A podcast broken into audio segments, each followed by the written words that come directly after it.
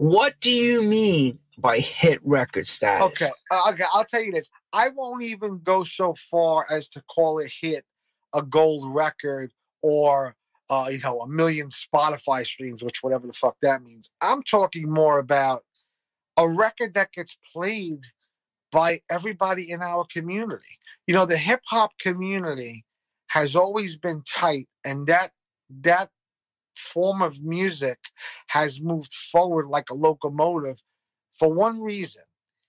Everybody's on board. If Busta Rhymes comes out with a record that's hot tomorrow, produced by whoever the fuck it is, whether it's Pharrell for the moment, whoever it is, everybody who plays hip-hop is playing that record. Across the board. You go to um, to Power one oh five, you know, uh, Power in L A, Hot ninety-seven, Funkmaster Flex. Everybody's playing that record. Now, Lenny Fontana comes out with a house record that's got a buzz going. Louis might not play it. Timmy might not play it. Tenaglia might not play it. M K's doing uh, fucking raves for a million people. He may not play it. So we don't have that. Lenny plays Lenny. M K plays M K. Louis playing Louis. Todd's playing Todd. So, so we have a community that's sitting there. Oh, yeah, we're going to stick together. Oh, yeah, house is going to be the new thing. Yeah, no, not, not going to be nothing. We're getting further and further away from ever having. So you mean success. The word fra- you mean fragmentation is basically what happens. It's all fragmented now. Well, everybody's listen, doing I, I, I think there were very you get a couple of records that that kind of seep in the crowd. Oh wow, this guy also played. Oh wow, this guy played it. But there aren't there aren't many. I think house the house scene is very broken up. And now everybody's a producer. I mean, we used to say this in the in the late nineties. You know, when I started making records in ninety-three, you know, there was a part of me like, oh, shit, like I could actually make a record now. And I actually have a little bit of a fucking brain. Like I, I can't even imagine the way today is. I mean, it's everybody gets the same, uh, same computer, same program, same plugins. Everything sounds the same. That's another thing. We're not we're not getting hit records because we're not getting different records. Every record I had success with was a different sound. The Bomb, different. Funk Phenomena, different. Tori Amos, different. Everything But the Girl. Well, that's not really different, but it was it was Todd being whatever the fuck he was doing. But the point was everybody had different equipment. So whenever we get a demo from Armand or whoever it would be, it's like, oh shit, like you can tell there were different things working. You get a demo today from those same twenty guys, they all sound the same. Everything's clean. Everything's got the eight bar thing. There's nothing that's Um, disrupting the quanta- quantization of whatever the computer's doing for you. The computer is correcting your mistakes. That some of those mistakes used to work. Some of the distortion used to work. Things that you were doing in your bedroom that you couldn't control. That might have, you know, the jerk of an S P twelve hundred. Or that hum.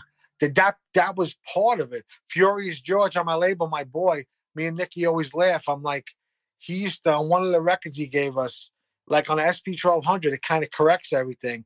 And he used to give us these demos. On one side, we'd be like, and he like, the thing would miss. I'm like, I don't even know that that's possible. You could do that. But that was the beauty. I loved that because it was so raw and it was so not polished. And that was, um, listen, the funniest thing is when Armand took the John Nick record, The Captain, to make You Don't Know Me, that was a demo. Nicky brought that demo to my office, and I said, oh, that shit's fire. He goes, what do you mean? I says, we got to put that out. He goes, there's flange in the whole fucking thing. I said, no, we got to put that out. And, and then Nicky, I got to say, he always like, I can do whatever I want to do. So I put that out on Todd's label with the flange going throughout the whole fucking thing. It was like a demo. And Armand called up and goes, yo, man, I did this uh, track. I, you know, I used that record you did. And like, you know, who the fuck expected that to turn into what it turned into. Um, but, you know, but that was a demo that Nicky did. And if you listen to the original, there's flange going through it all. We didn't even fucking mix it. But it was it was the groove, and it was undeniable. And I think that that's, that's still what gets me excited. I get demos all the time. I basically tell people, listen, if you give me something that I could do, I'm probably not going to want it. But if you give me something I, I never thought of, I'll put that out. So you gave me, you flip a disco record when it's something I never thought of, you got it. We'll put that out. But if you're going to give me just a generic fucking eight-ball loop, but the night the lights went out, that's not going to get me excited. But, you know, because Nikki and I, I mean, there aren't many records that we haven't touched. So it's, it's, I, I like to see when people dig a little deeper and get crazier with this, you know, sample tracks and stuff. Like, there is an art to it. Nikki and I, you know, I say this all the time. So many people in our genre have changed to try and accommodate people. Oh, the cutters are hot. Oh, ooh, tech. Ooh. And everybody's trying to chase the next thing. Nikki and I are making the same fucking records since ninety-three. If you like them, come. We welcome you there. If you don't like them, don't fucking buy them. End of story. I'm not going to try to accommodate some seventeen-year-old kid who just found out about our house records through some fucking nonsense guy in his area. I'm not gonna. I don't accommodate that. See what guy. I tell everybody. You come see to me. See what I'm I told you all. Nikki you and see I. See what I said. He's not gonna hold back. See what listen, I was listen. If, if Nikki and I make a record that twenty years from now, they're gonna be the same records. You like them, come get them. They're beautiful. You don't like them, go to somebody I, else. I can't even go into this yet. I need to roll the tapes. Let's the roll back. We got the real back to real. Bring the real to real back. Gotta, I got to go back to the Plaza Suite. You went way too far. Yes. You're way too killing me over here. I'm going, got to keep you on track because I need to get all of it. Okay. Yes. You work three switches. You get the D J. Yes. You his, sister, his sister's Sweet sixteen. You move forward. You, I guess you start doing mobile work. Come on. Well, I was doing I was doing mobile even before I met Danny early on. So from eighty to eighty-two, I was doing a lot of mobile. Once I got the taste in the club, obviously, it was hard to go back to the mobile head. But I still had mobile work that I would do, obviously, for money. I mean, back then, a couple of hundred dollars, a couple of hundred dollars, and that was a big situation. Plus, having a record habit, my, my drug habit was records. You needed to pay off the records and stuff. So, um... I was doing that, and um, I, I kept, you know, and I try to make different connections with record people and D Js. The one thing I will say is, you know, everybody's a D J today. When I first started spinning seventy-nine, nineteen eighty in Brooklyn, I got to tell you, we had, there had to be forty, fifty D Js in the neighborhood. Like, I look back and say, shit, we had so many D Js. And, you know, there were some good ones. You know, there were a couple, but I made a lot of friends. My boy Sal De Benedetto, which, you know, we were ten, eleven years old. We were still boys. And, you know, we met for music. I met Nikki actually in eighty-two. Um, I knew of Nikki, but we actually connected in eighty-two. But yeah, I always met. And the other thing was, I wrote graffiti for a long time. And graffiti in the seventies, as a kid, we were there for like the birth of graffiti. So even though we were a lot younger, we were doing what we were doing in trains and poles and blah, blah, blah. And that got me to the black and the urban areas and the Puerto Rican areas. And that's when I really was lit up musically.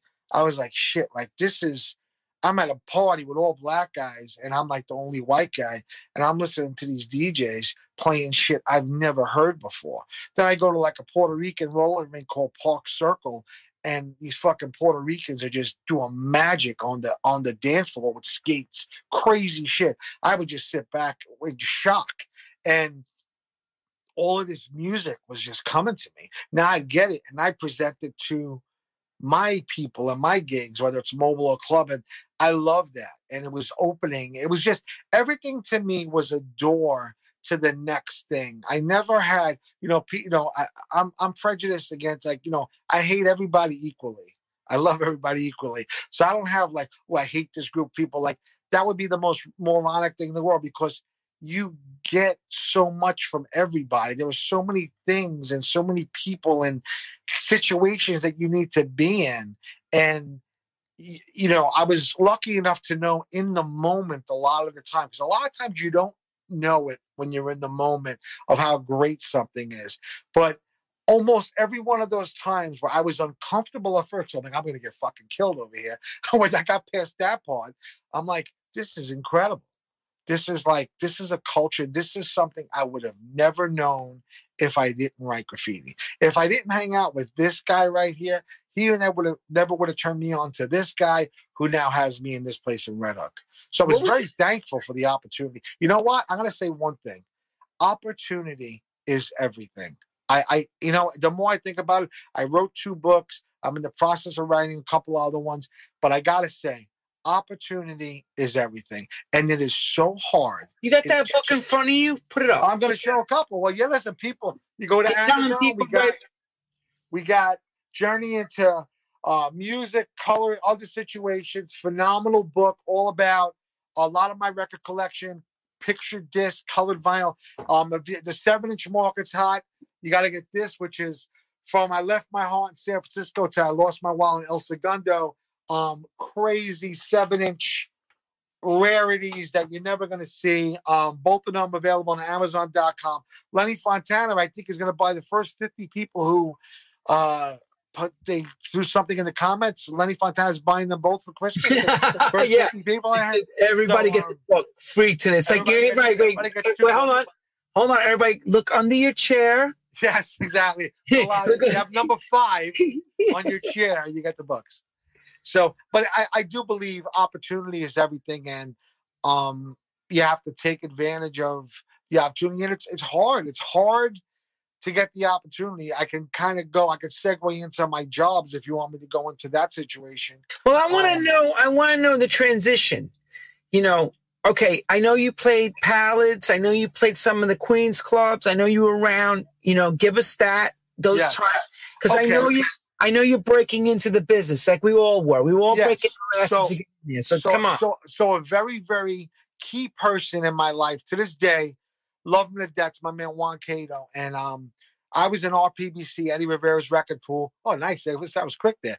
Um, and Juan and I were in R P B C. And one day I was up there. I was up there a couple of months before he started. And he comes up one day and yeah, I introduced myself. He goes, yeah, I'm Juan. I spin at Lemoore East in Queens. And we we just we had one of those relationships. We just instantly hit it off. And Juan's been like my brother since that day. And um, I went to his clubs and I got to know him and I saw what he was doing. What he was doing at the freestyle era was unheard of. Nobody did what he did. Uh, you know, Latin Rascals, T K India on the stage. Like, you know, he was he was behind some iconic stuff. And I see all these people doing freestyle things and the freestyle resurgence. Juan is a guy that was so key, um, you know, the, the the bookings and the setting and making sure the accommodations were done. And and then he introduced me to people and I would go with him. And Juan was a guy that was wired. So we'd go to Mickey Garcia and Mick Mac. He'd take me to the labels with him. And um, he really liked the way I spun.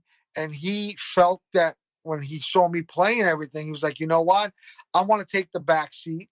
I want you to be the D J. We're going to do the promotion. So he and this guy, Vinny Grillo, got me on stage in Staten Island and Palace and Queens and other clubs, Bora Bora on Steinway Street.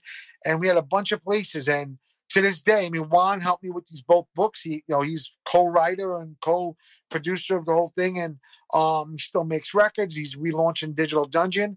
And he, um, one of, I think my favorite things about Juan is, you know, he never tells me no. You know, I have a million ideas and I kind of talk myself out of them.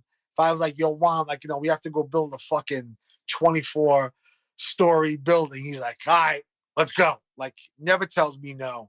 And I love that about him. And, and he knows a lot, man. And he's an educated guy and musically knows his stuff, artistic, just all around, you know, and he, he's did a lot for me. And he was very, very influential with me in that mid to late, you know, latter eighties. And then, um, you know, through him, I met Chris Barbosa. Chris Barbosa became a very dear friend of mine. And Chris got tight. And George Lamond in nineteen ninety, um, they had signed him, well, George Garcia, but became George Lamond. And he had this record release party um, for the Band of the Heart remix. And while I was there, I saw Todd. And, and Todd was always the guy to introduce everybody to everybody. And um, I was there, and he had just put out the Fingertips record. And it was a record by this guy, Kenny Gonzalez. I'm like, yo, what's that chrome? My record's hot. I says, who's that guy, Kenny? So he pointed. He goes, yo, he's right there. So I walk over to him. I had no idea who he was. I said, yo, I'm Johnny D. I'm Kenny Dope, blah, blah, blah. And we became like brothers. It was... um. It was kind of an instant thing. He was working at the record store on fifty, um, Fifth Avenue in Brooklyn. I was in court stenography school, and he had just—he was just about to start doing records with Louis. at that point. That was like nineteen ninety. And then he and I just grew to friendship and stuff. And um, watching him make records and stuff, um, in nineteen ninety-three, he said, listen, you got to start making records.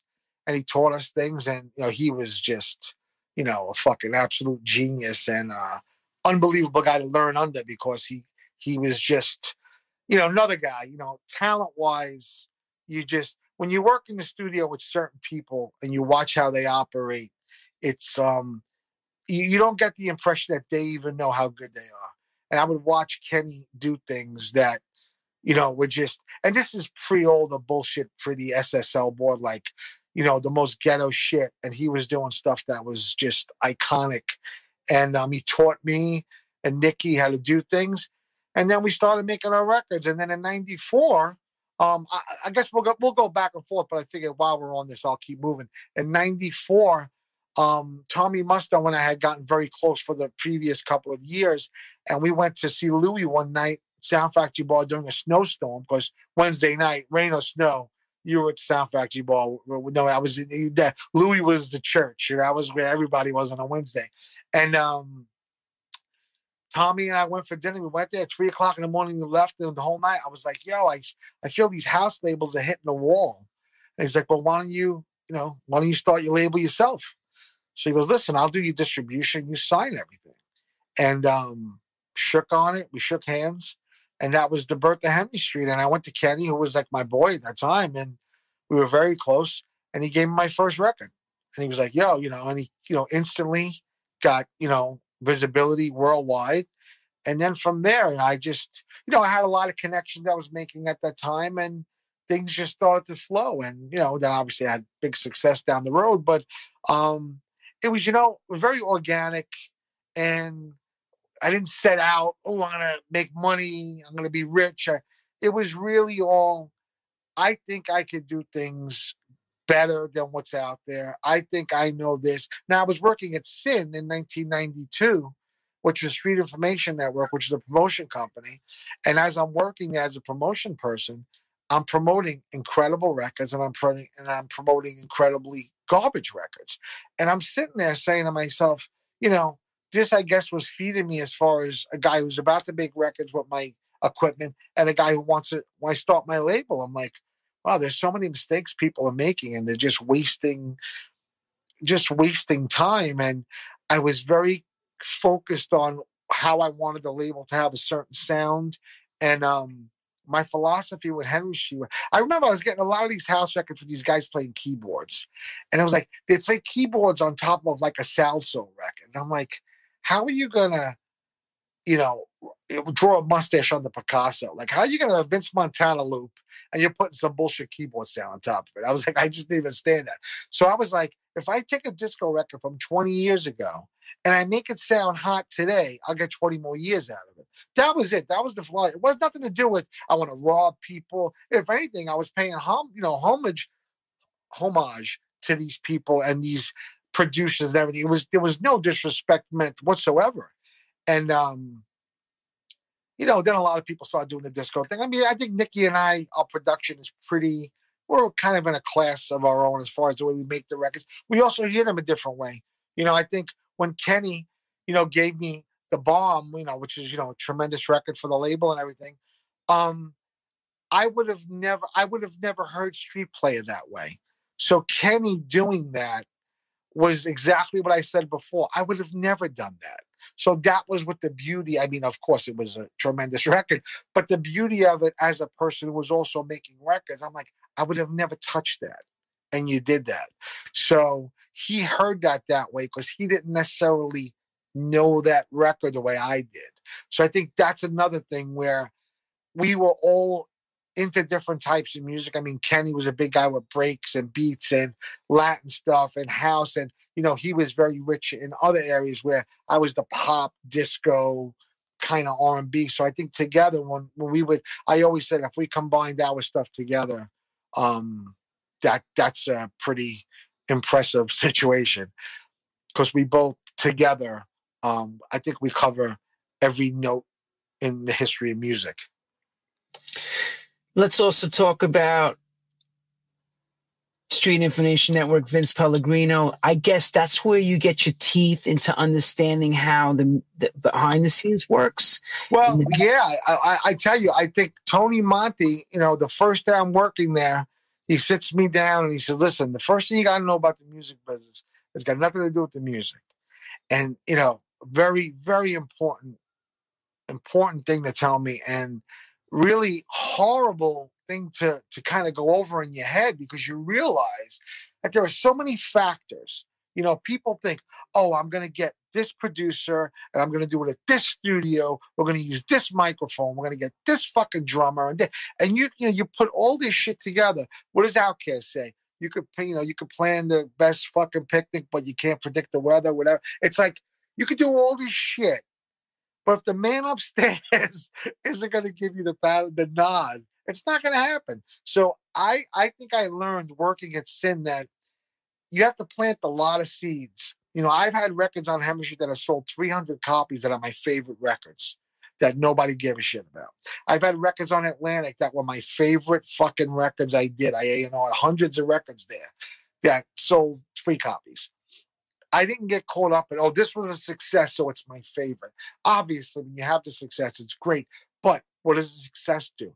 It gives you the opportunity to do more shit. When I was at Atlantic Records, well, I'll go back to Sin, but I'll get to Atlantic. When I was at Sin, I had a lot of friends at different labels. So I was I was doing promotion, but I was also helping people with A and R because I was very wired to people in the studio. I was with Kenny almost. I mean, we were in the studio all week. There was always something going on. And between Kenny and Louis from ninety-one, I mean, they, those guys were literally, you know, seven days a week. They were always working on something.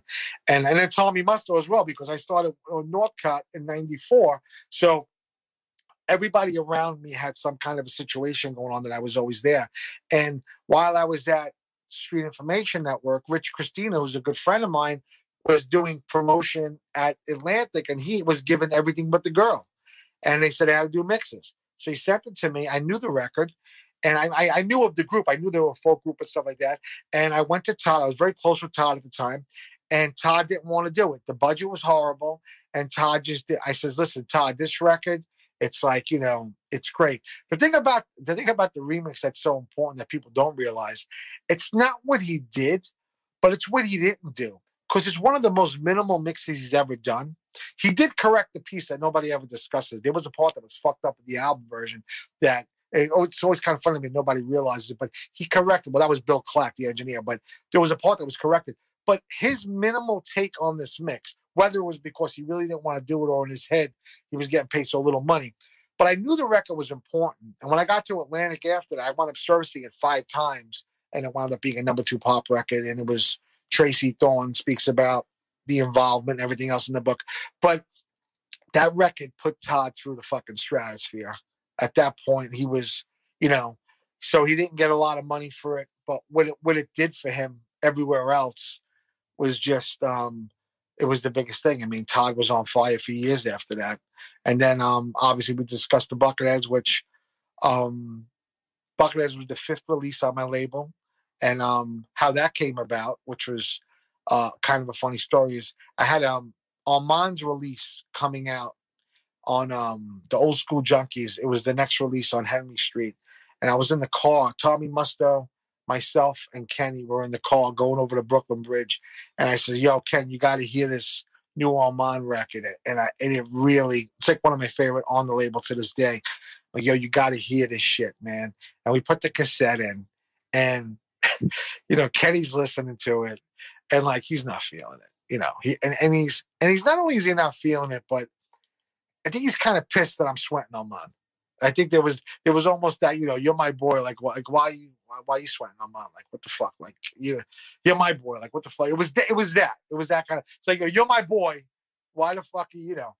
I'm like, yo, this shit. And Armand, you know, he had that power where he gets me with records. That motherfucker, I, another guy in the studio that's just quick, gets it, crazy, um, has a crazy way of working, and we connect, you know?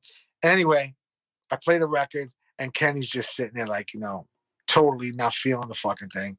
And the next day he calls me up. He goes, come downstairs, pulls up in front of my house in his green B M W, puts the cassette in, and we're looking down my block, which is the water, which is right, right, you know, two blocks away from me is the water right by the fucking Trade Center. And I'm looking ahead and I'm hearing a five minute intro. You know, it's like, you know, so the first minute goes by too, you know, by the four, I have no idea what the fuck. It's almost like, is he like punking me? Like, I don't even know what the fuck is going on at this point. But I mean, it's hard. It's, it's his drums. And, you know, finally, bah, bah, and it kicks in. And he's not looking at me. He's looking straight ahead for fifteen fucking minutes, fourteen minutes and fifty-three seconds, whatever the thing is. So it goes to the end. I see, oh, that shit's incredible. I'm like, I, I don't know who the fuck is going to understand it, but it's fucking incredible. So he goes, yo, you got to put that shit out. And he gave me the B-side, and we put the record out. I wound up doing the edit, which, you know, which was the big thing, the three-minute edit, which was hard to do. And um, we put it out, and it, it really just, you know, I had put other records out before. I had four records before that, and they all were doing things. But this one was just, I remember Louis calling me from Italy. He's like, yo, nobody has your record here. Every time Louis would travel a different part of the world, yo, they don't have the record here. Everybody's selling out. And then uh, the Canadians, Quality came to me. I licensed it to them. And the Italians came. And the Italians, you know, it's rough because I'm Italian. I love Italy, but, you know, you got to do, you know, you're going to get fucked with the Italians. So you say to yourself, who's going to fuck me the least, you know? And so I wound up giving it to Media, I believe. And, uh, you know, I don't think I ever saw a fucking penny. And uh, then Positiva came. Nick Hawks came. Great guy, Nick. And kind of jumped the gun where we didn't have the sample cleared. And we wound up paying probably the biggest sample clearance fee in the history of um, samples. I mean, Puffy is the, wasn't even in the vicinity of what the fuck we paid for that sample. And, um... it was a lot of heartache. But did Chicago give you guys a hard time at first with it? Well, what happened was there was a lawyer that represented them, and she just really, uh, she's responsible for a lot of my hair loss. Um, Chicago, the group didn't give a fuck because I think Hawk Wolinski and um, Danny Serafine, I don't even know if they were still part of it at that point. They wrote the record. So because they wrote the record, they had the publishing interest, the master, Chicago owned. They were no longer through Sony. And ironically, they wound up getting through fucking Rhino, which that would have been nice if it would have happened earlier because I was part of the company. But listen, it all worked out. And I mean, I, I share the history books with Chicago. So you go back to the first question you asked me, how do you find music? My sister, which turned me on to Chicago. Blows my mind that I have something in the history books with that. And um, listen, it was uh, big, still a very credible record, which I love the fact that people care twenty-five years fucking later. I mean, that's pretty impressive. Did and, you um, did you write the figure in the in your story of how much you paid for the clearance? That clearance was thirty thousand dollars. Puffy at his peak was paying five thousand. The reason why? Well, what happened is, well, listen to me, sampling, that I could do a three-hour show on sampling. Sampling problem is you can, the reason why people don't want to clear samples is when you're doing a dance track, let's just, let's just say right now, you and I say, you know what, we have this idea. Let's do a Johnny D. Lenny Fontana thing. We're going to take I'm Coming Out by Diana Ross. Wow, that's a great fucking idea. You and I go to, we get it, we flip the fucking thing around. We go to Universal to clear that. Then we got to get the clearance through Nile Rodgers, the whole chic thing with the publishing. They're going to treat us like this is going to sell five million albums. If Puffy goes to them, he they're going to treat him like it's going to sell five million. Now, we might only sell three hundred pieces of vinyl. They're not going to make the accommodation for us, and that's the issue. So that's why people say, you know, you, you're raw, whatever. It's I think more people would want to do things legitimately, but how how do you tell people, well, house music isn't as important, or house music isn't like real? Because that's in essence what you're saying. You're saying that Biggie is going to sell five million albums and you're going to sell five, fifteen thousand pieces of vinyl. So how are we going to work that out? And I just, you know, so because Chicago and kind of Positiva jumped the gun, that's why they were able to go to our, go for our throat, because the record was out already. It's not like today, oh, it's up digitally, take it down. Two seconds is down, nobody even has a memory, it's gone, see ya. This is, you know, Positiva, what they ship, two hundred thousand first fucking week? You know, like it was it was an issue. So We got hit over the head, paid a fortune of money. Um, but you know what? The record's still a hit. And how, I, I, as we I, all say, a hit is a hit is a hit is a hit. No matter what you say. And I, I got to say, I think it's the most successful disco sample hit in house history. I mean, I, I don't know of another that's next to it. I think it's the biggest one. It's, and it's still credible. It's the, and then you get like a situation with Pitbull.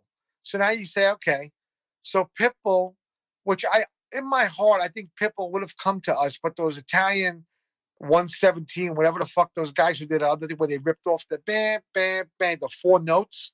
Uh, that, was, argue, that was Nicola Fasano. Yeah, okay. So, so that guy, and so instead of them coming to us, Patrick Moxey supposedly went directly to Chicago. They fucked Kenny and I out of that, which was wrong because that wasn't Street Player.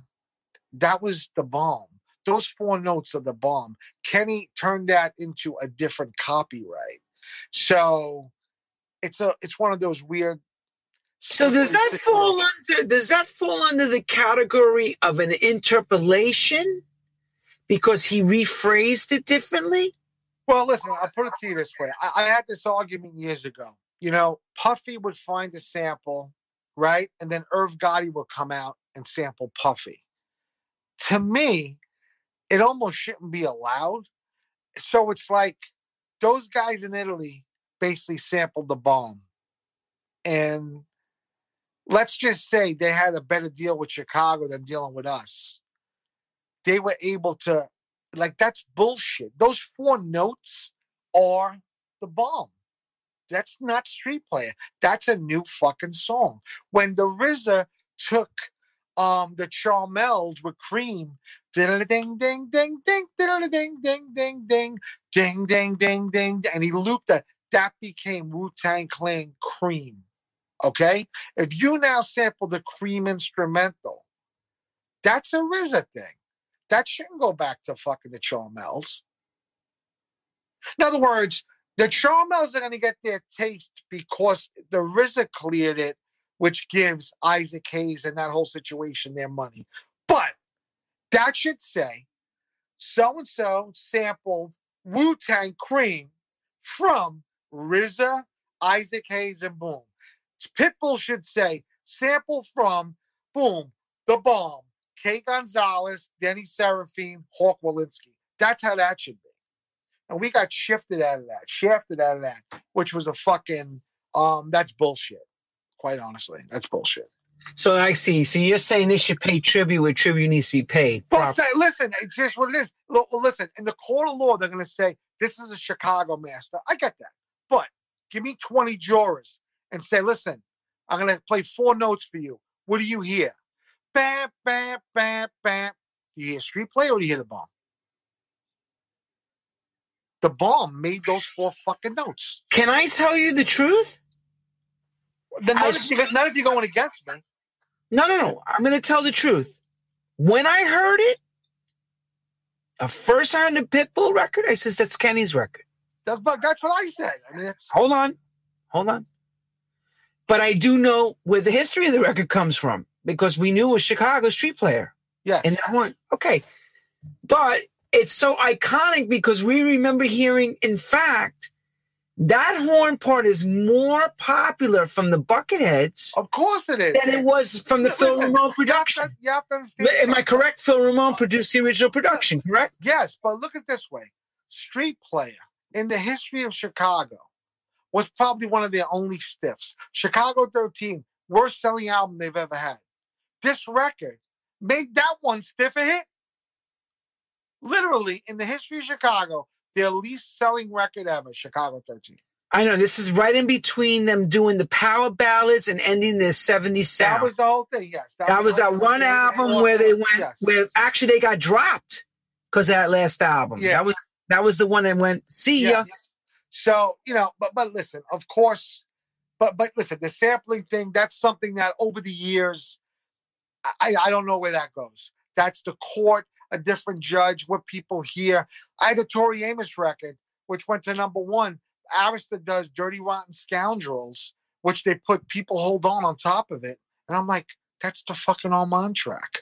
And like nobody wanted to like go sue Arista. I'm like, what, are you kidding me?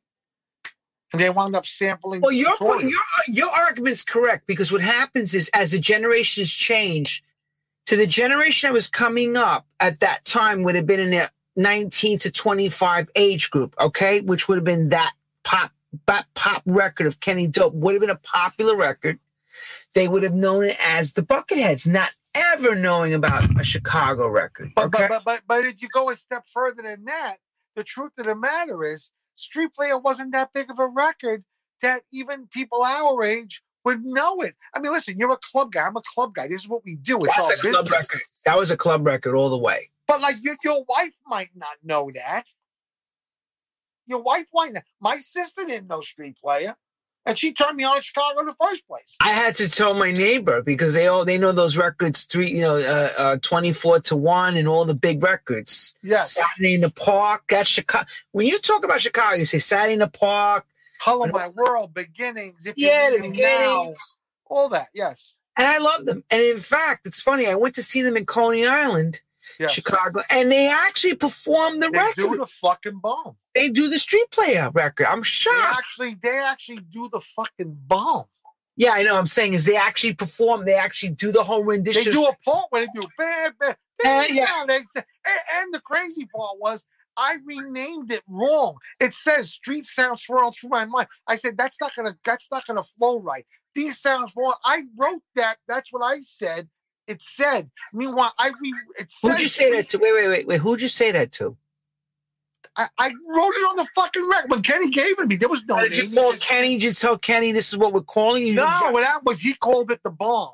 So okay. I called The Bomb, parentheses, these sounds fall into my mind. But it's saying street sounds swirling through my mind. I didn't like the whole swirl. I thought people were going to have a hard time with that. I thought these sounds falling into my mind sounded easier. And that's what I went with. They performed at a gig saying these sounds. And I heard them. I, I heard it. I was. You remember I called you? Remember I called you? I said I went to Coney Island. I show. I, I actually filmed it. I put it up. You said I don't believe this. I said look, crazy. They're performing Chicago. Look at long show. Fucking words.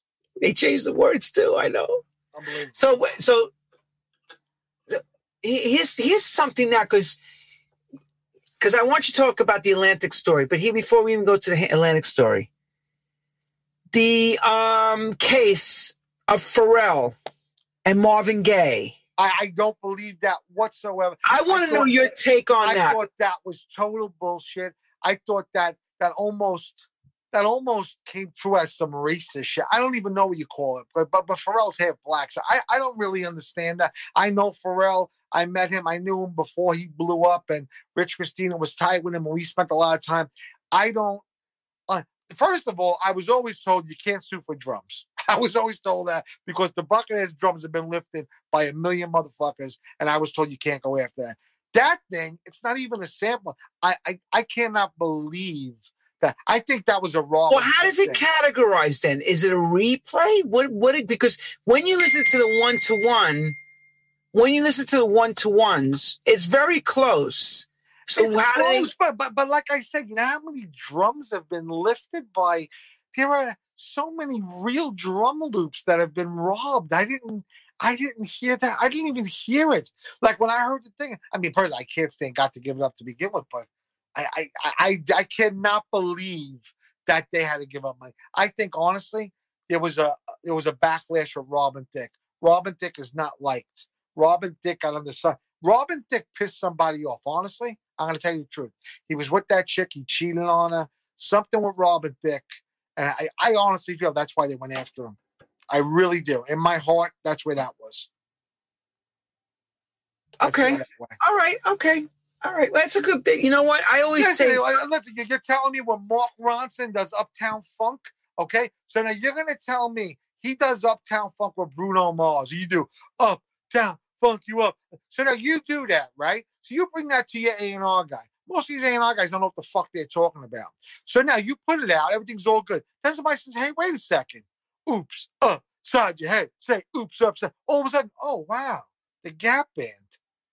That That's that's a fucking different story. That was the first thing I said when I heard it. I said, that's Gap Band line. Read, yeah. read with, with the rhythm and all. Just change the words. You just, you, you know, you have a lot of people that go for it. And listen, some people get lucky. I just told you, the Tori Amos, which we'll get to, they fucking robbed my whole shit. We didn't even go after them, which I, I even got Ahmet Ertegun about. I was so pissed. I was like, how can we not go after them?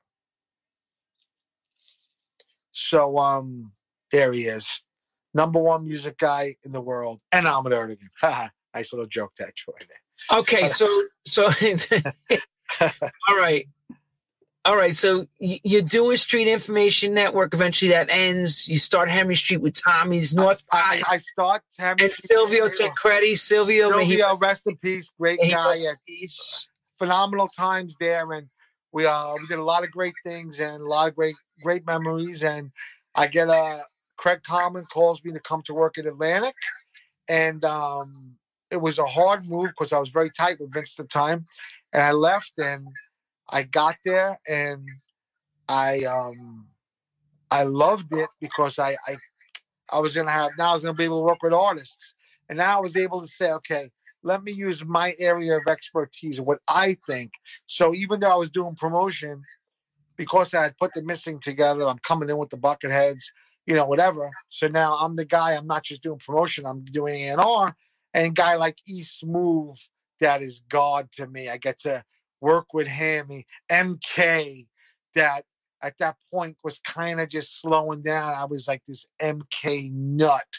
And um, obviously uh, Kenny, Louis, and Tommy, and just putting on everybody I thought, whatever. It was a phenomenal opportunity, as I said before. And I did a bunch of records. And But when they hired you, what was your job title officially? It was supposed to be just um, crossover promotion, and then I had switched it to crossover music because I encompassed A and R, so I was A and R-ing and doing promotion at the same time. But I was involved with every end, from the marketing, whatever. I would sit down and do the labels. I redid the labels. That jacket with all the records, that was my design. I did the same one for him. Those were Nicky's records because I didn't want anybody to touch my records, so Nicky let me use his records. We photocopied them in Atlantic, and uh, you know, it's, that's so that that jacket. I mean, I, I brought back the old A and shit, and uh, it was great. Listen, my Atlantic years were unbelievable, and um, I had a phenomenal time. I had a great run, and I did some heavy damage there. And the, one of the people that gave me the biggest opportunities was um, Vicky Germaine, who was the head of marketing. She made sure whatever came through that door, they met with me. Whereas A and R stuff and promotion stuff, they kind of like, yeah, here and there, but Vicky makes sure, oh, Pet Shop Boys, got to meet with Johnny D. Oh, boom. And then what did she do one day? She said, hey, John, we have this uh, we have this girl, Tori Amos, that we're going to, you know, I want you to meet her. And we, we should do some stuff together. So there was a place called the Dish and Salt, uh, Chinese place, incredible, right by Times Square, by the theater district. And myself, Vicky Germaine, Tori Amos, and John Witherspoon, who's now Vicky, um, Tori Amos's manager, used to be her road manager. And we go, and I have no idea who Tori is. And I'm starving. I didn't eat all day. I was in meetings all fucking day. And I'm just like, yeah, could you pass the fried rice or whatever? She's looking at me. And we're sitting there eating, drinking. And we're really, really cool. We're getting along. I think she loved the fact that I had no idea who she was because everybody was up her ass. So I said, listen to me, Tori, worst case scenario, I'll do mixes. three thousand D Js who never heard of you will hear you. Best case scenario, we'll have a hit. So she's like, all right, whatever. Everything's all good. I get to work the next morning, ten o'clock in the morning. I put on my computer. My computer is flooded with internal emails. Oh, my God. Were you with Tori? Did, did you keep a fork? Did you keep the spoon? Did you have a napkin? I'm like, these people fucking nuts. Then I looked into how big her reach was. And I was like, holy shit. Like, she's, you know, really fucking, she's big. So I said, listen, I have this idea. Let me get ten cassettes, and I'm going to send them out to ten people. I think I did Junior Vasquez and M K and Tenegli, all different.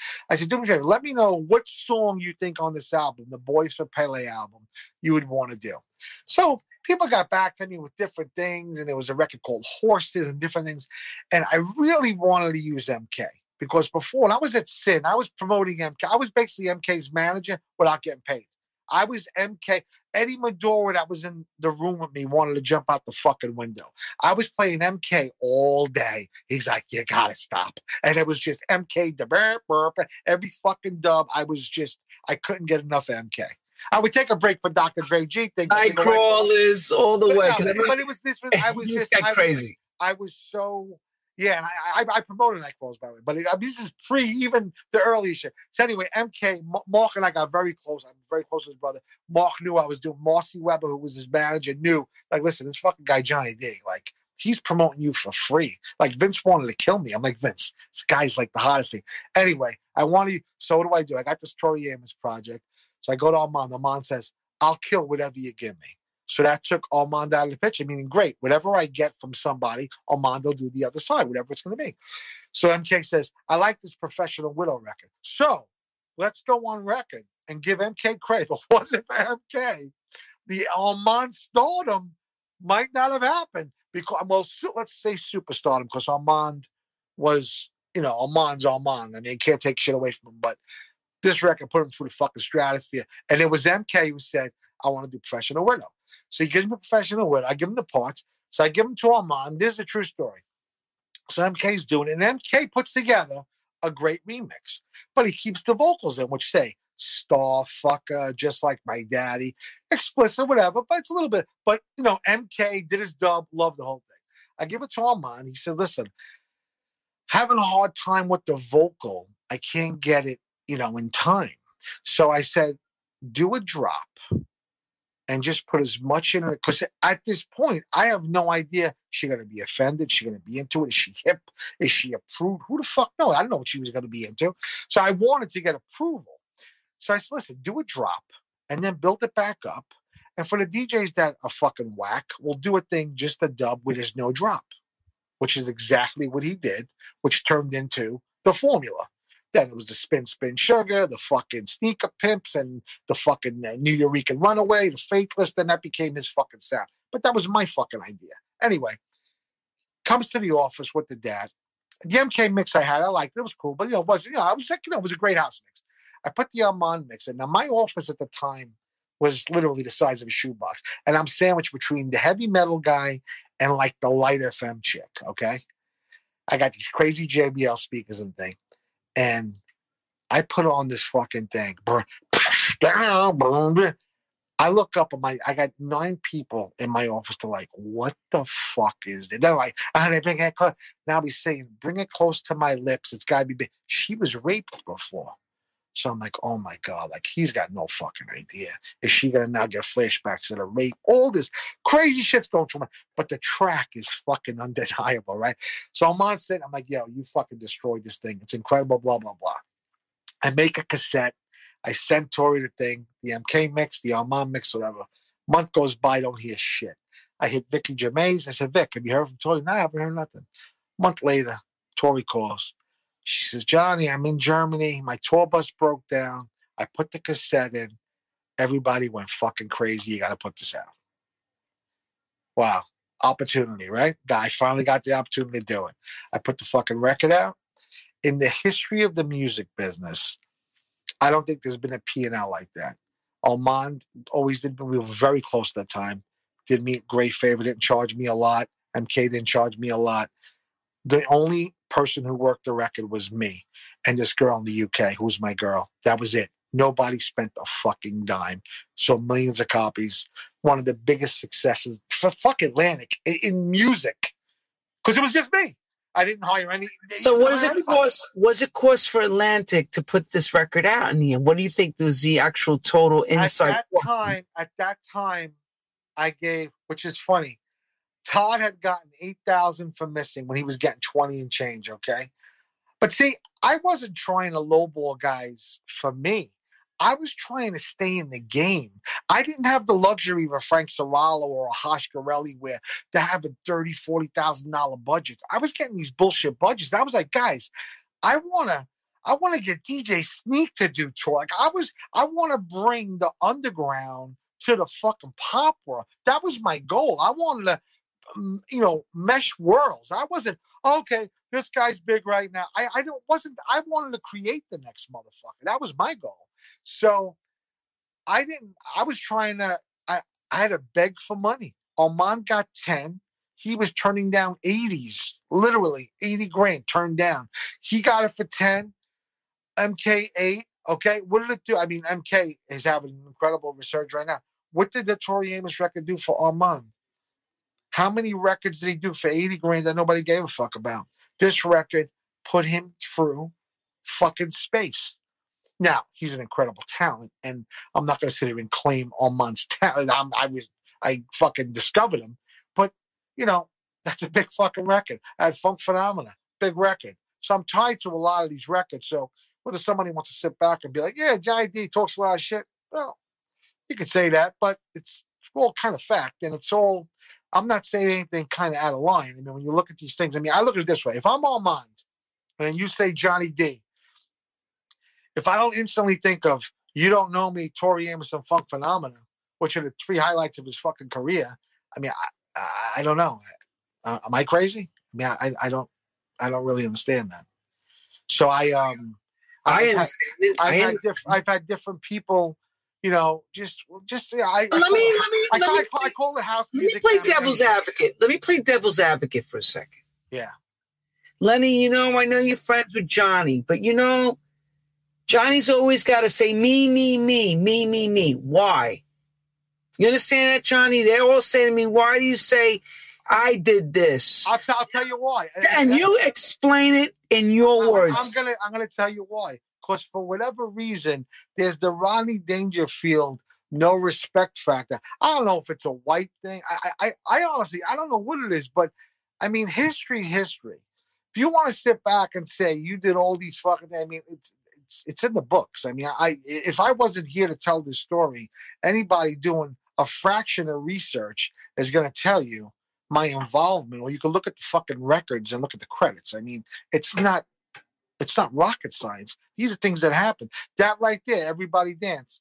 I pulled those multis back in ninety-six. To this day, there are people ripping off those multis, doing mixes. Everybody and their mother became a multi-track remixer. How many guys did I give it to, and how many piece people have it?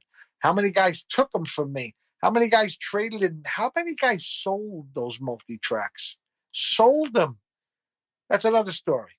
How many guys? But look at that playlist. Masters at Work, Todd, Musto, Morales, Jason, Arif Mardin, Black Science Orchestra, John Nick. I don't know who those guys are. Paul Simpson, Jazzy Jeff.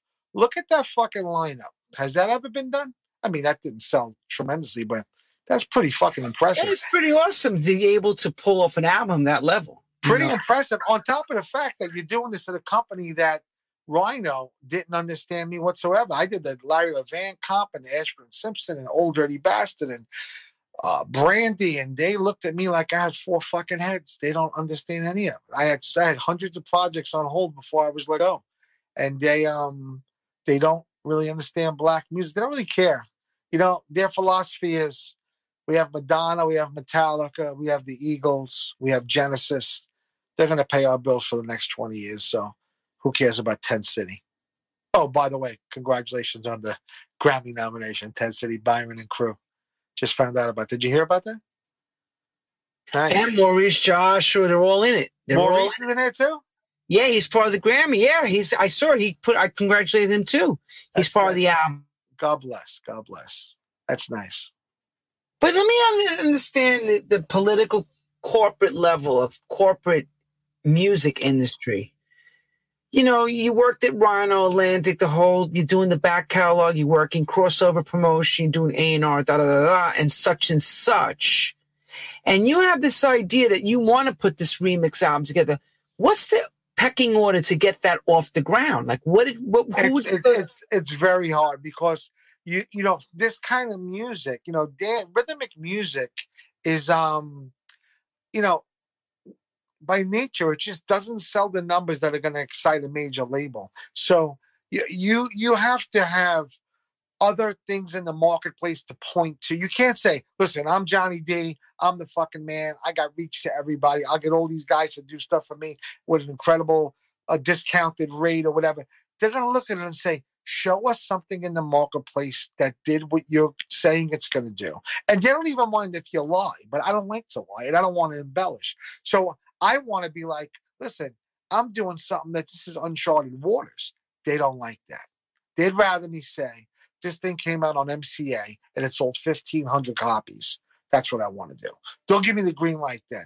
But I couldn't find something comparable because everything I wanted to do was always different. So that became um, that became a hard part of my job. Ashford and Simpson, I had to go to the C E O of the Warner Music Group. Basically, f- I had to fake out Rhino saying, listen, Edgar Bronfman wants this to come out. I threw Edgar Bronfman, the fucking head of the company, I threw his name out to get Ashford and Simpson done. Could you imagine that? Ashford and Simpson, two of the biggest icons in the world, they weren't going to let me do it. I and did. I, I, I did was, not, and what was the reason why they wouldn't let you do it? What did they say? Because they they have a philosophy of the people that are going to make a difference. They'd rather put out the T-Rex catalog with bonus material. And like I said, the Metallica, the Genesis, the fucking... They had just purchased the Bee Gees catalog for a ten-year, thirty million dollars deal. So they were reissuing all the Bee Gees shit and all the stuff Barry Gibb had done. You, you have different people in place, and everybody wants to prioritize what they want to do. Me being the guy in the East Coast for a West Coast company, I thought that was the best thing in the world. I'm like, wow, I'll be the New York guy. And to me, it worked the opposite way. They looked at it like, oh, this guy's not here. We got to chop five heads. Boom, first guy gone. So I lost my job at Rhino for pure geographical reasons. I had nothing. It wasn't performance-based at all. I had stuff on board with Cold Chilling. I had Tommy Boy stuff. I had so many things I was about to do. Never had the opportunity. There's that word again. Opportunity. Need the opportunity. It's all about that. And then from there, that, you know, it's like they always say the train stops right there. What happens right from that moment? What what what gears do you change, or what's the next step? Where do you see life going now? Because things well, are changing. Now. Well, well, what happened? What happened was it was it's very very. Listen, I I honestly could not get back into the business. I sat with people at Sony Legacy. I sat with people at Sirius and Music Choice and all these places. And not to sound like an asshole, but I'm overqualified for almost all these positions that were there. So if I would sit down with somebody and say, listen, you know, I'm willing to start at the fucking bottom, they'll look at me like I'm crazy. Or with today's world, they could just Google me and they're going to see all this shit. They're going to say, how is this guy going to start at the bottom? Because my thing is, you give me the opportunity, I'll get to Ahmet Ertegun. I'll start in the fucking mailroom, but I'm going to be with Ahmet in two months. That's a fucking guarantee. That's me. And that was and, the problem. That was the problem well, they saw. Well, because you got you got and, their jobs and, and, on the line now. So, but the thing is, I don't want their jobs. I want to go. I want you to give me the opportunity to do what I do. Like at Sirius X M, if I was programming that disco channel right now, that would be the most undeniable fucking thing you've ever heard in your life. I would do shit to that. If I can't get up there. I can't get in. I have my Johnny D experience. Favorite thing I've ever done in my life. It puts a smile on my face ear to ear all day long. I can't. I mean, people, if you listen to it, let's do it for an hour. If you don't feel what I'm doing, blast me. But seriously, go to Live three sixty-five, the Johnny D experience. I promise you won't be disappointed. Um, you know, I want to do that somewhere. I would love to be on like the Sirius app. And say, listen, give me six months on the app. Maybe we'll give the Bluegrass channel a fucking break. You know, let's see if I can bring some people that are alive into the thing. And uh, whatever. Or the Studio fifty-four. But I can't even get a meeting with these people. I can't get a meeting back at Rhino. The old douchebag that was the G M just came back there. These are guys that don't understand black music at all. Like, they don't care. You're sitting on, I say to myself, I say to them, guys, let me bring some money in. I don't want to change the quarter, but you know what? Let me turn dats that are on a shelf to some thousands here and there. Let me just start doing little things. And I, and what would I do? I'd bring people in from our world to now sample or reintroduce, go deep into the catalog, make compilations that now movies and commercials could maybe sample and use and license. Let, well, let's get into this black music that we own the largest, richest black music catalog that we're doing absolutely nothing with. You could go to YouTube and there could be five trillion songs there without people like myself who was a tastemaker, and people that are saying, hey, Lenny, listen to this. But without me doing that, what are you doing on YouTube? It just, you know, it's great that YouTube is there, but we have to direct people where to go on YouTube. So yeah, the information's there, but there's stuff that people are never going to get to that has three views. So, um, I need a person with balls. That's what for, for the next part. Listen, I have my label. Things are great. I do what the fuck I do, and I'm hustling. I'm spitting here and there. I do whatever I got to do. But the truth of the matter is, to get a person that has balls and a little bit of juice, and say, you know what, this is a guy that with the books and all of this stuff, I'm not coming halfway. This is, and if it's somebody who's got a problem with me, whatever, they still can't debate my place in this game. So you can sit back and say, well, oh yeah, Johnny, meet me. Okay, great, meet me. But really, you're gonna do what? Am what am I saying that's not true? What am I saying? Who am I taking credit for that? Well, let's be honest here. If you don't tell the story, yeah, the who's going to tell it? No, but I always say this is why this show was created. I tell each of the guests, I say the same thing. No one's going to tell the story or paint the picture better than the person that was actually there. Yes. So, well, I, I, I think that listen, I think that the downside a lot of the time is you do have people that, um. have a bad recollection, or they have fucking amnesia, or there, there really is. Listen, I'm not doing this show for the ego side. Do I have an ego? Of course, I think we all do. Some people try to downplay whatever, but ego, I mean, how could you, when we do what we do, it's ego based. Lenny Fontana spinning here, name up in lights. That's fucking ego. That's what we do. You, you go to Miami. Oh, this guy, whatever. Like, that's what it is. You, you don't have to be the guy shitting, sitting there beating your chest, but you're on the beach and the Winter Music Conference and you see a helicopter go by. Tonight, a club, whatever, Lenny Fontana. But, like, it's this ego all over it.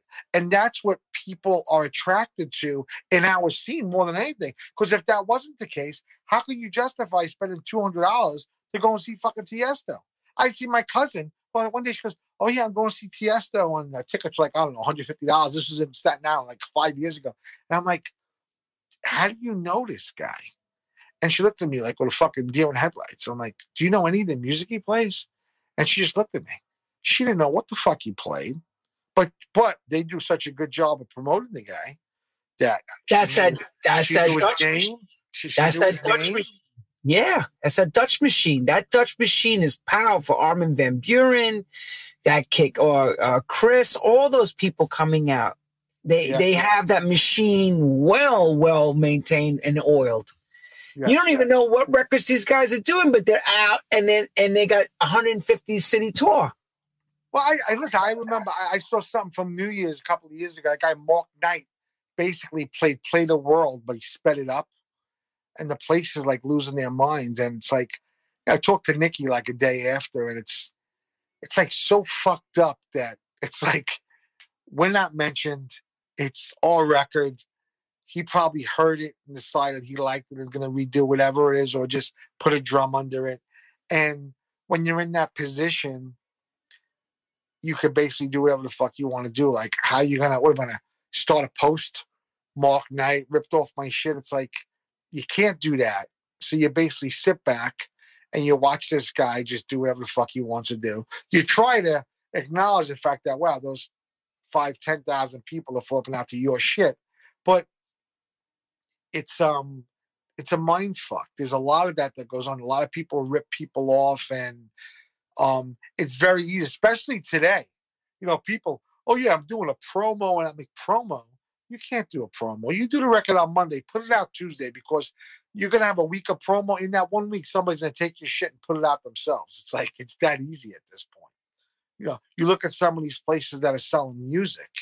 I mean, it's an absolute fucking free for all right now. People are just taking whatever they want to take. Oh, I know. You go on YouTube. Well, let's start. Okay. So now the three main companies, Sony, Universal, and, and we are, yeah. Okay, have now pretty much went out and are going out and buying everyone's catalogs like crazy. Yes. yes. So we're going to get to the point that the big three will own everything soon. Yes.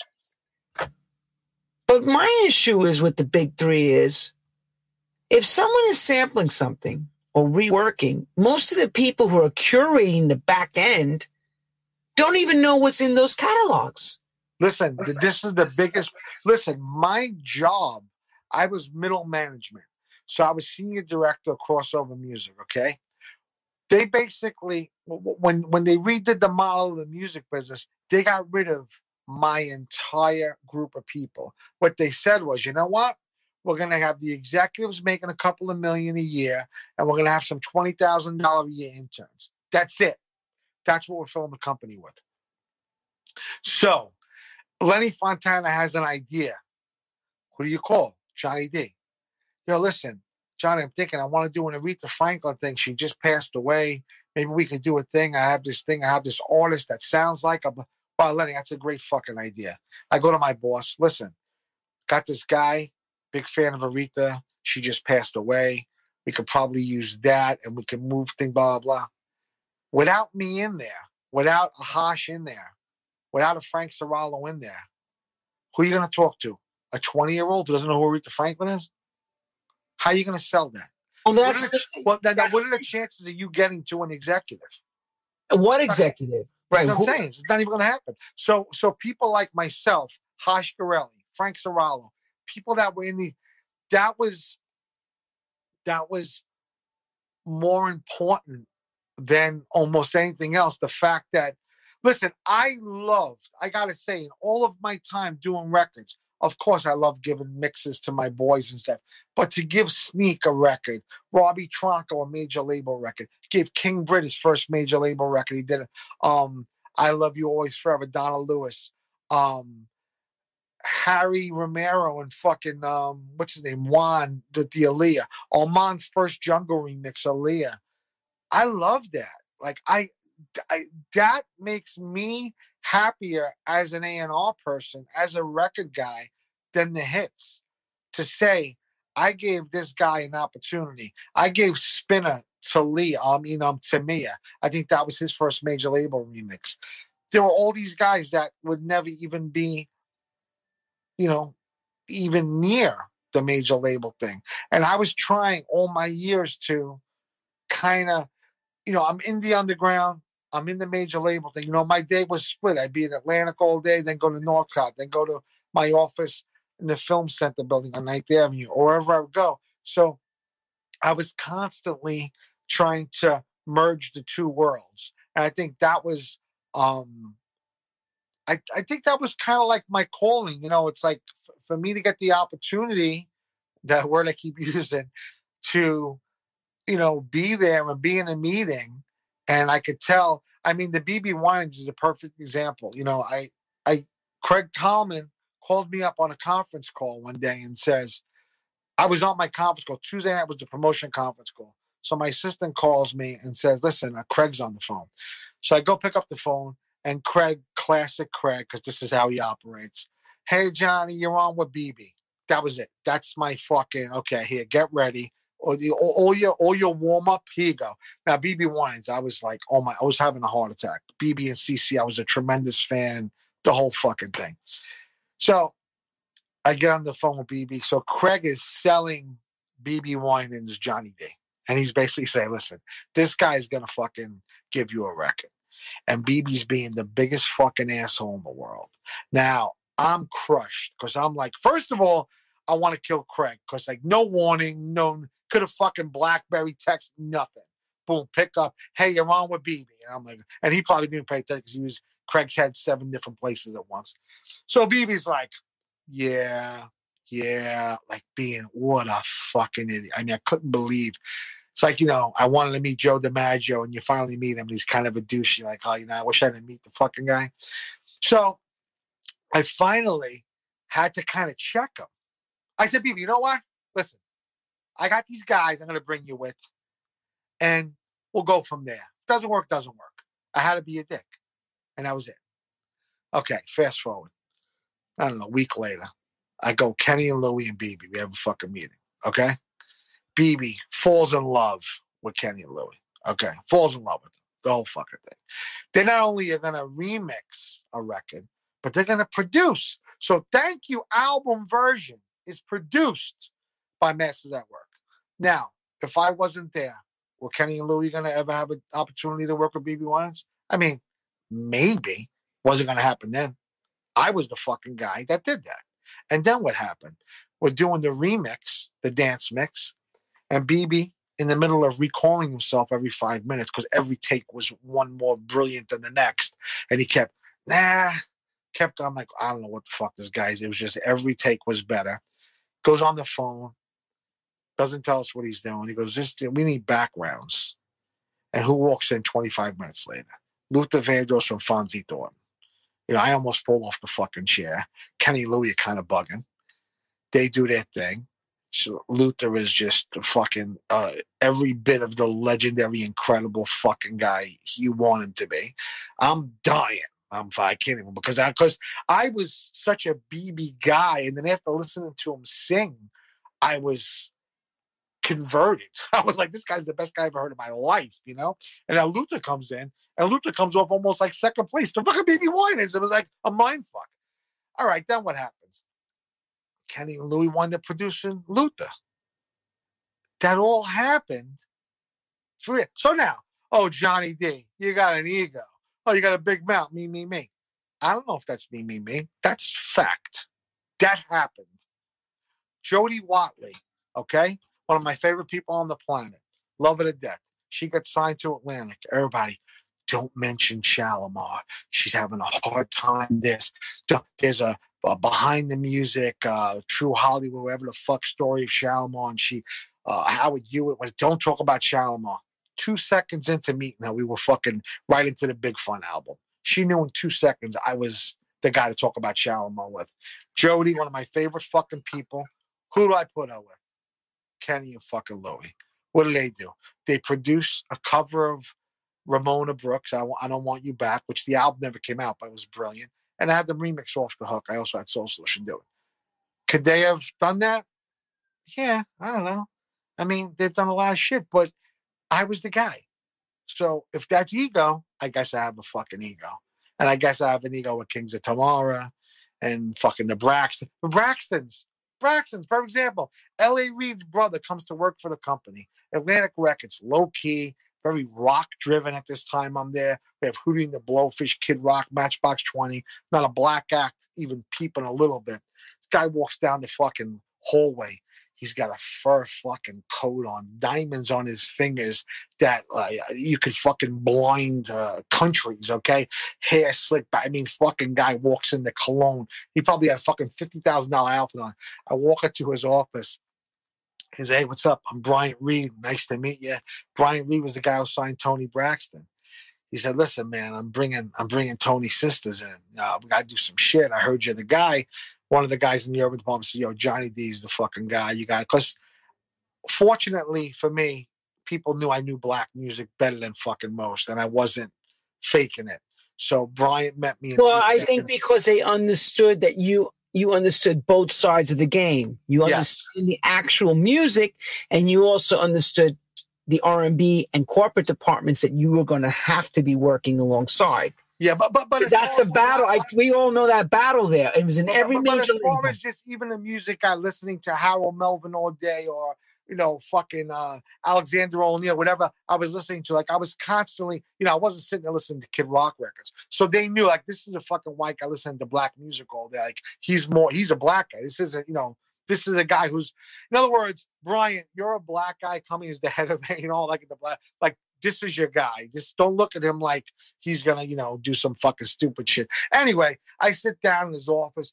He goes, yo, man, I was just coming in here, and I just heard the boss on the radio. Yo, man, I, we got to have the girls cover that. You got any people that could do that? Who do I call? Kenny and Louie. Boom.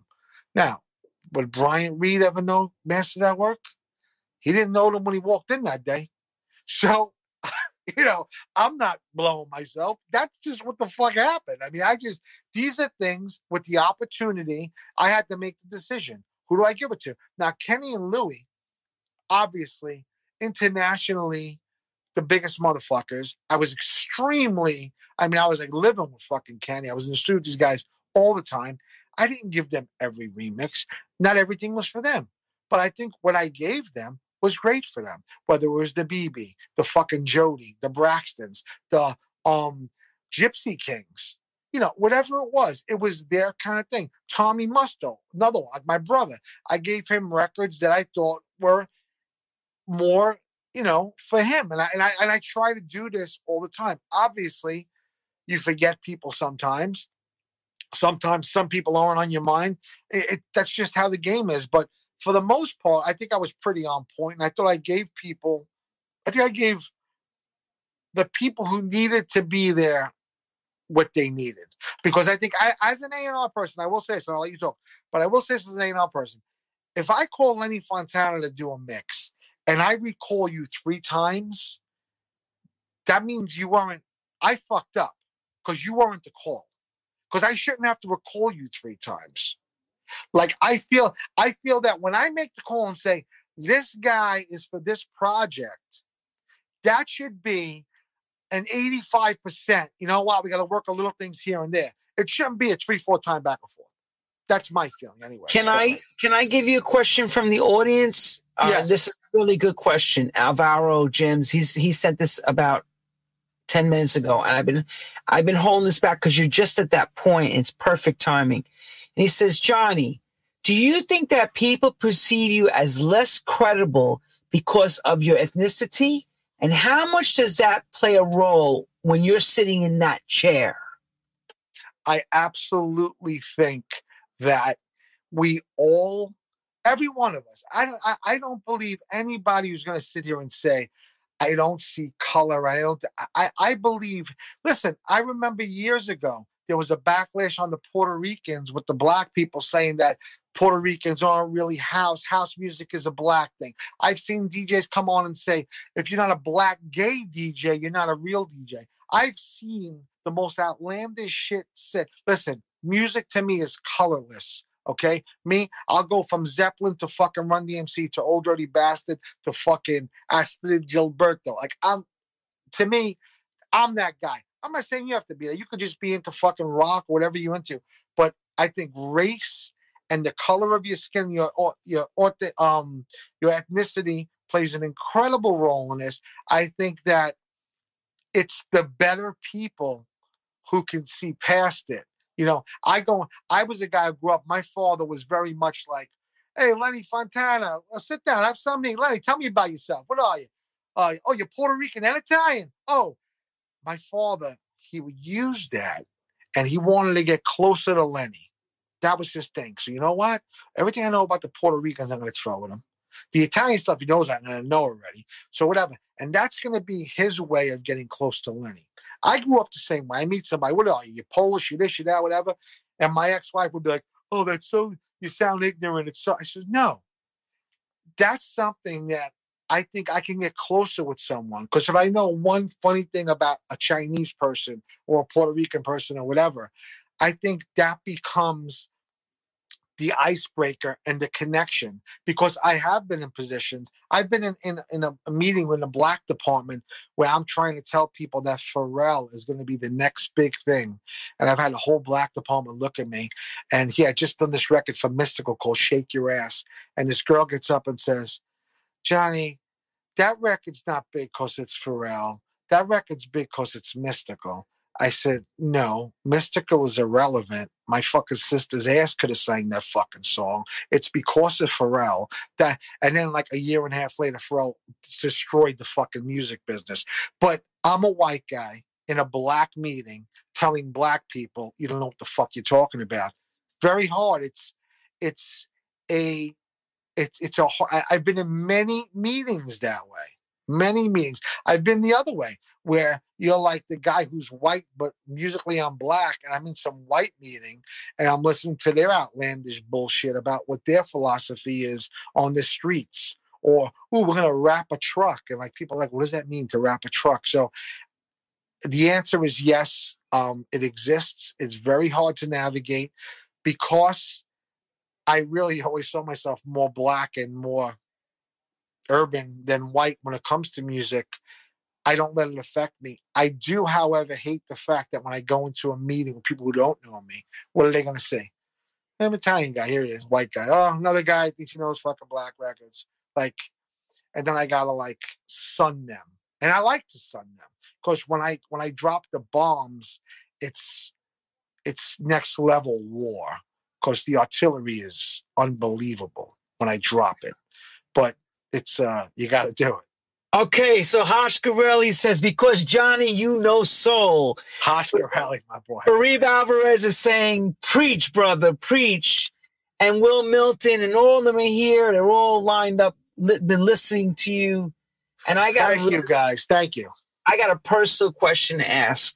Yes. This was asked of me. And I answered it my way, but I always know this is a good question.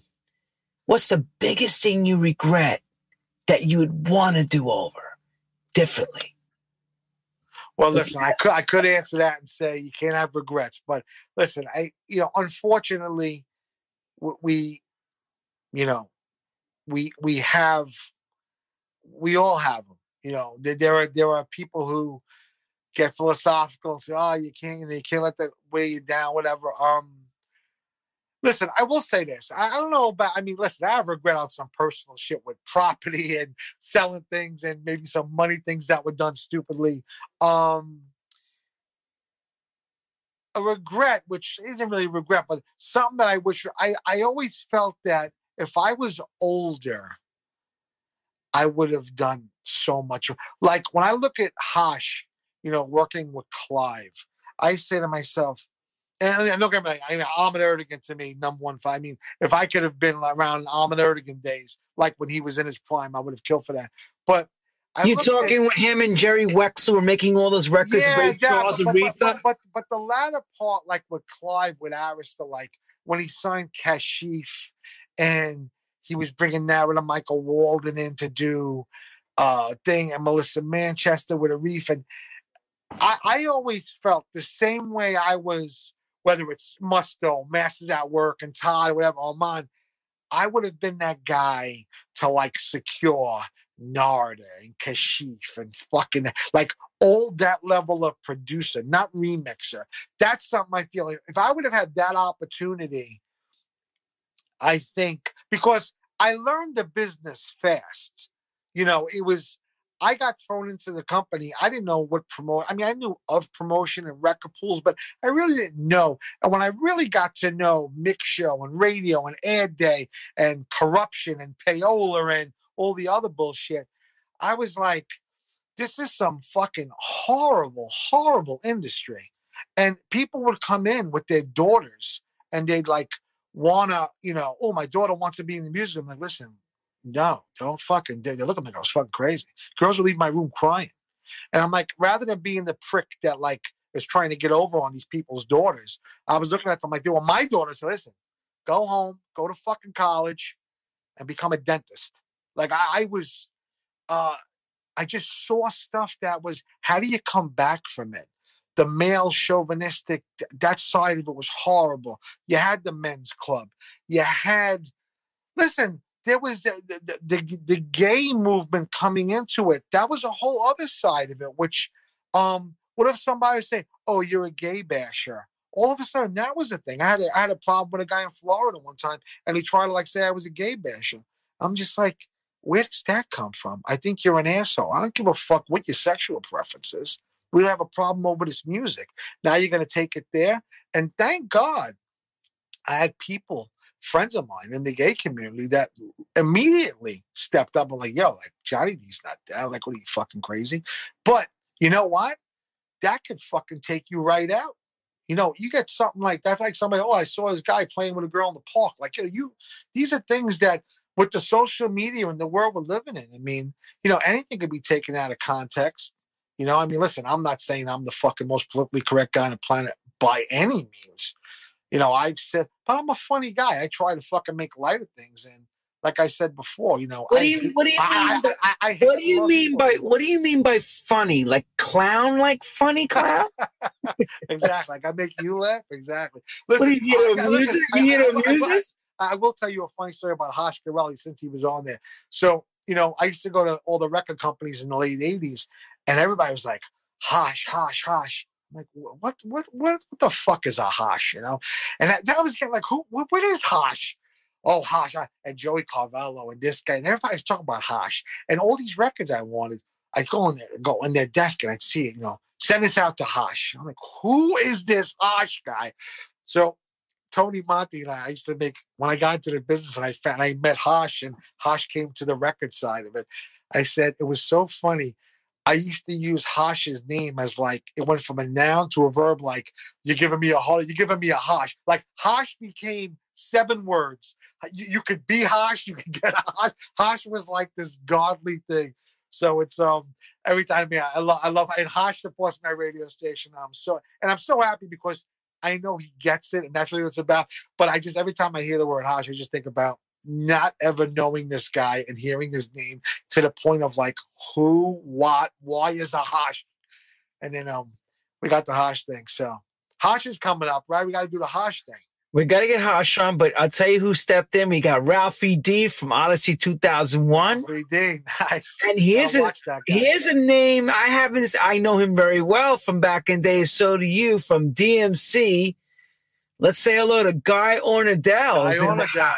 Very legendary guys right there. His answer to you is, I feel like I'm back in nineteen ninety-one New York running D M C. That was it. Guy, listen, Guy had a Guy had a great run over there. That was that was a great time, man. That was D M C. That was like, remember they had that office with those windows right in the Village over yeah. on Broadway. Oh my over God. nine was, Guy was it? It was at nine twenty Broadway on the corner. That was, that was just like that was like a whole other um.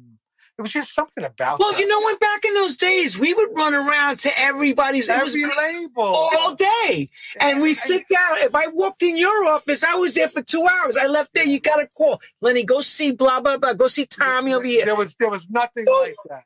Go to Emotive. Like go to Strictly. Go to uh, uh, Bobby Short M C A. Go to – it was a crazy time. There was nothing. Listen, I, like, I, re, I, I remember one time. Record whoring. I, I, record I remember, whoring. I remember I went to Atlantic Records.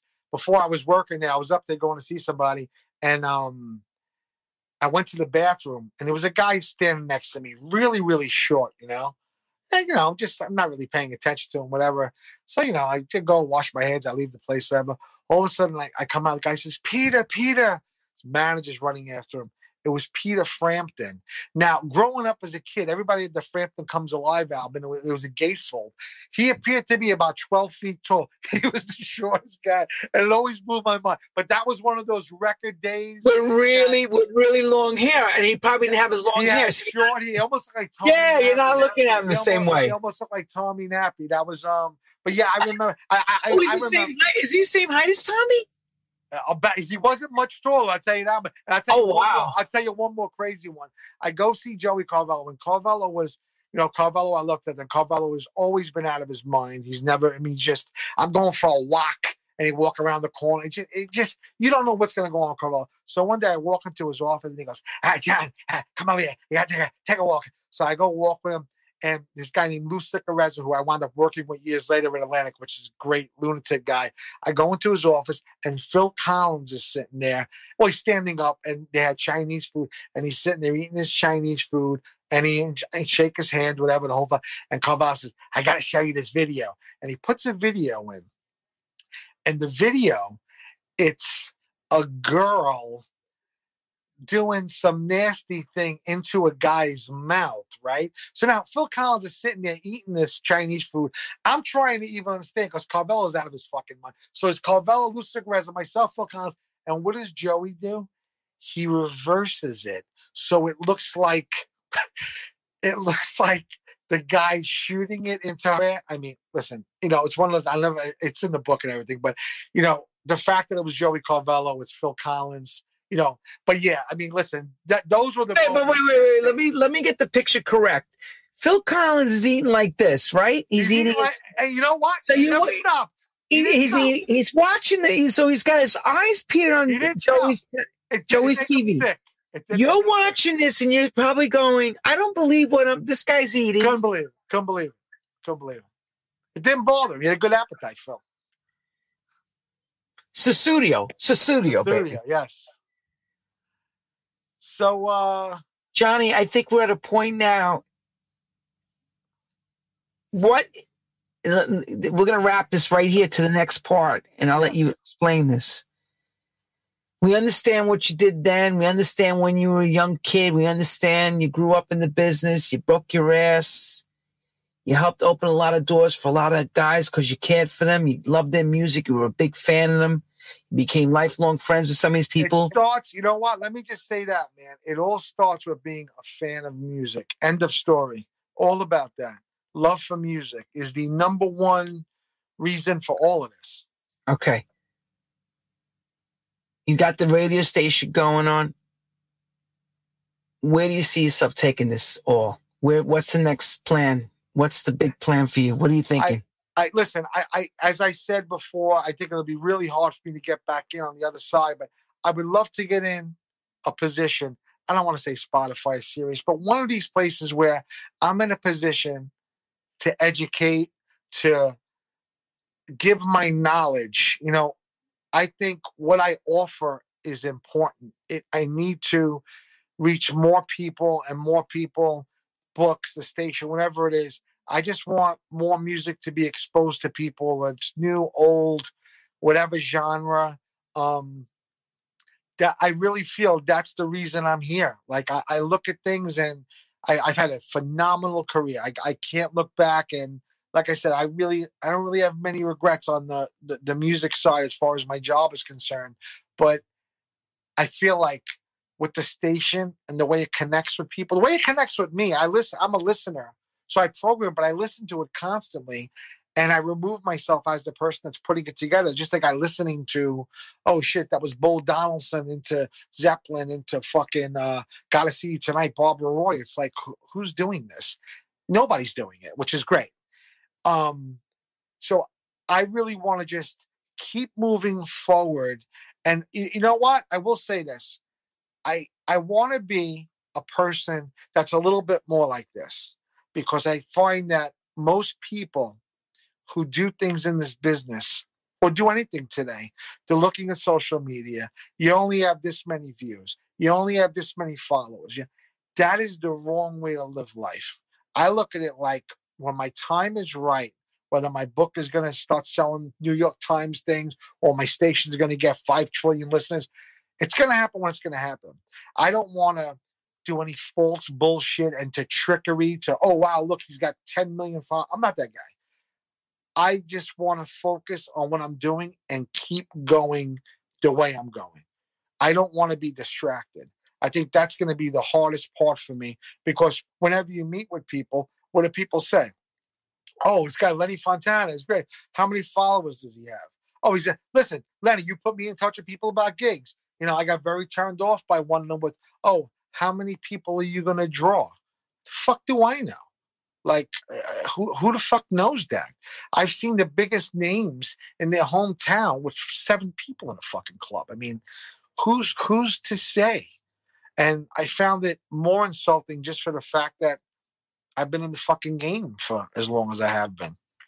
So um, I'm just going forward. I'm trying to just really have the blinders on and not be as concerned with a lot of the outside. So of course I'm affected, but I have to, I have to stay the course of what I want to do. So whether that's when I'm putting out records. And, oh, by the way, I want to give my man Will Alonzo a shout out. I have another label on um, Brooklyn South, which I've had for a while, and he uh, connected with me a while ago. So listen, man, why don't we do some collabo shit? I'll A and R it. I'll have a whole sound I want to bring, and it's been really successful. And thanks to Track Source, and um, you know, all wait, that wait, wait, wait. One last question, Petey Cuomo. Petey, my I, man. Yeah, Brooklyn, another Brooklynite. He wants to know how you came into this craziness of collecting kicks, your sneakers. Um, what? I think that was a Kenny thing. I think one of the most dangerous, one of the most dangerous things for me was uh, being very close with Kenny. Kenny was, Kenny and I were very similar with records and culture, and Kenny was a sneaker guy, and I caught it from him. And I mean, I haven't really collected in a long time, but I had over six hundred at one point. And uh, yeah, it was it was dangerous when Kenny and I were together. Very dangerous. So I'm calming down. And on that note, so I have th- to say thank, thank you. you for having me, and uh, thank you for all that. Uh, well, oh, sorry, Petey, Queens guy. I'm sorry. I thought Queens, another. Yes, exactly. Yeah, I thought, Petey, I apologize. I, Queens. Yes. Fareeb Alvarez, thanks Fareeb, you. I love my man. Fareeb. He loves you.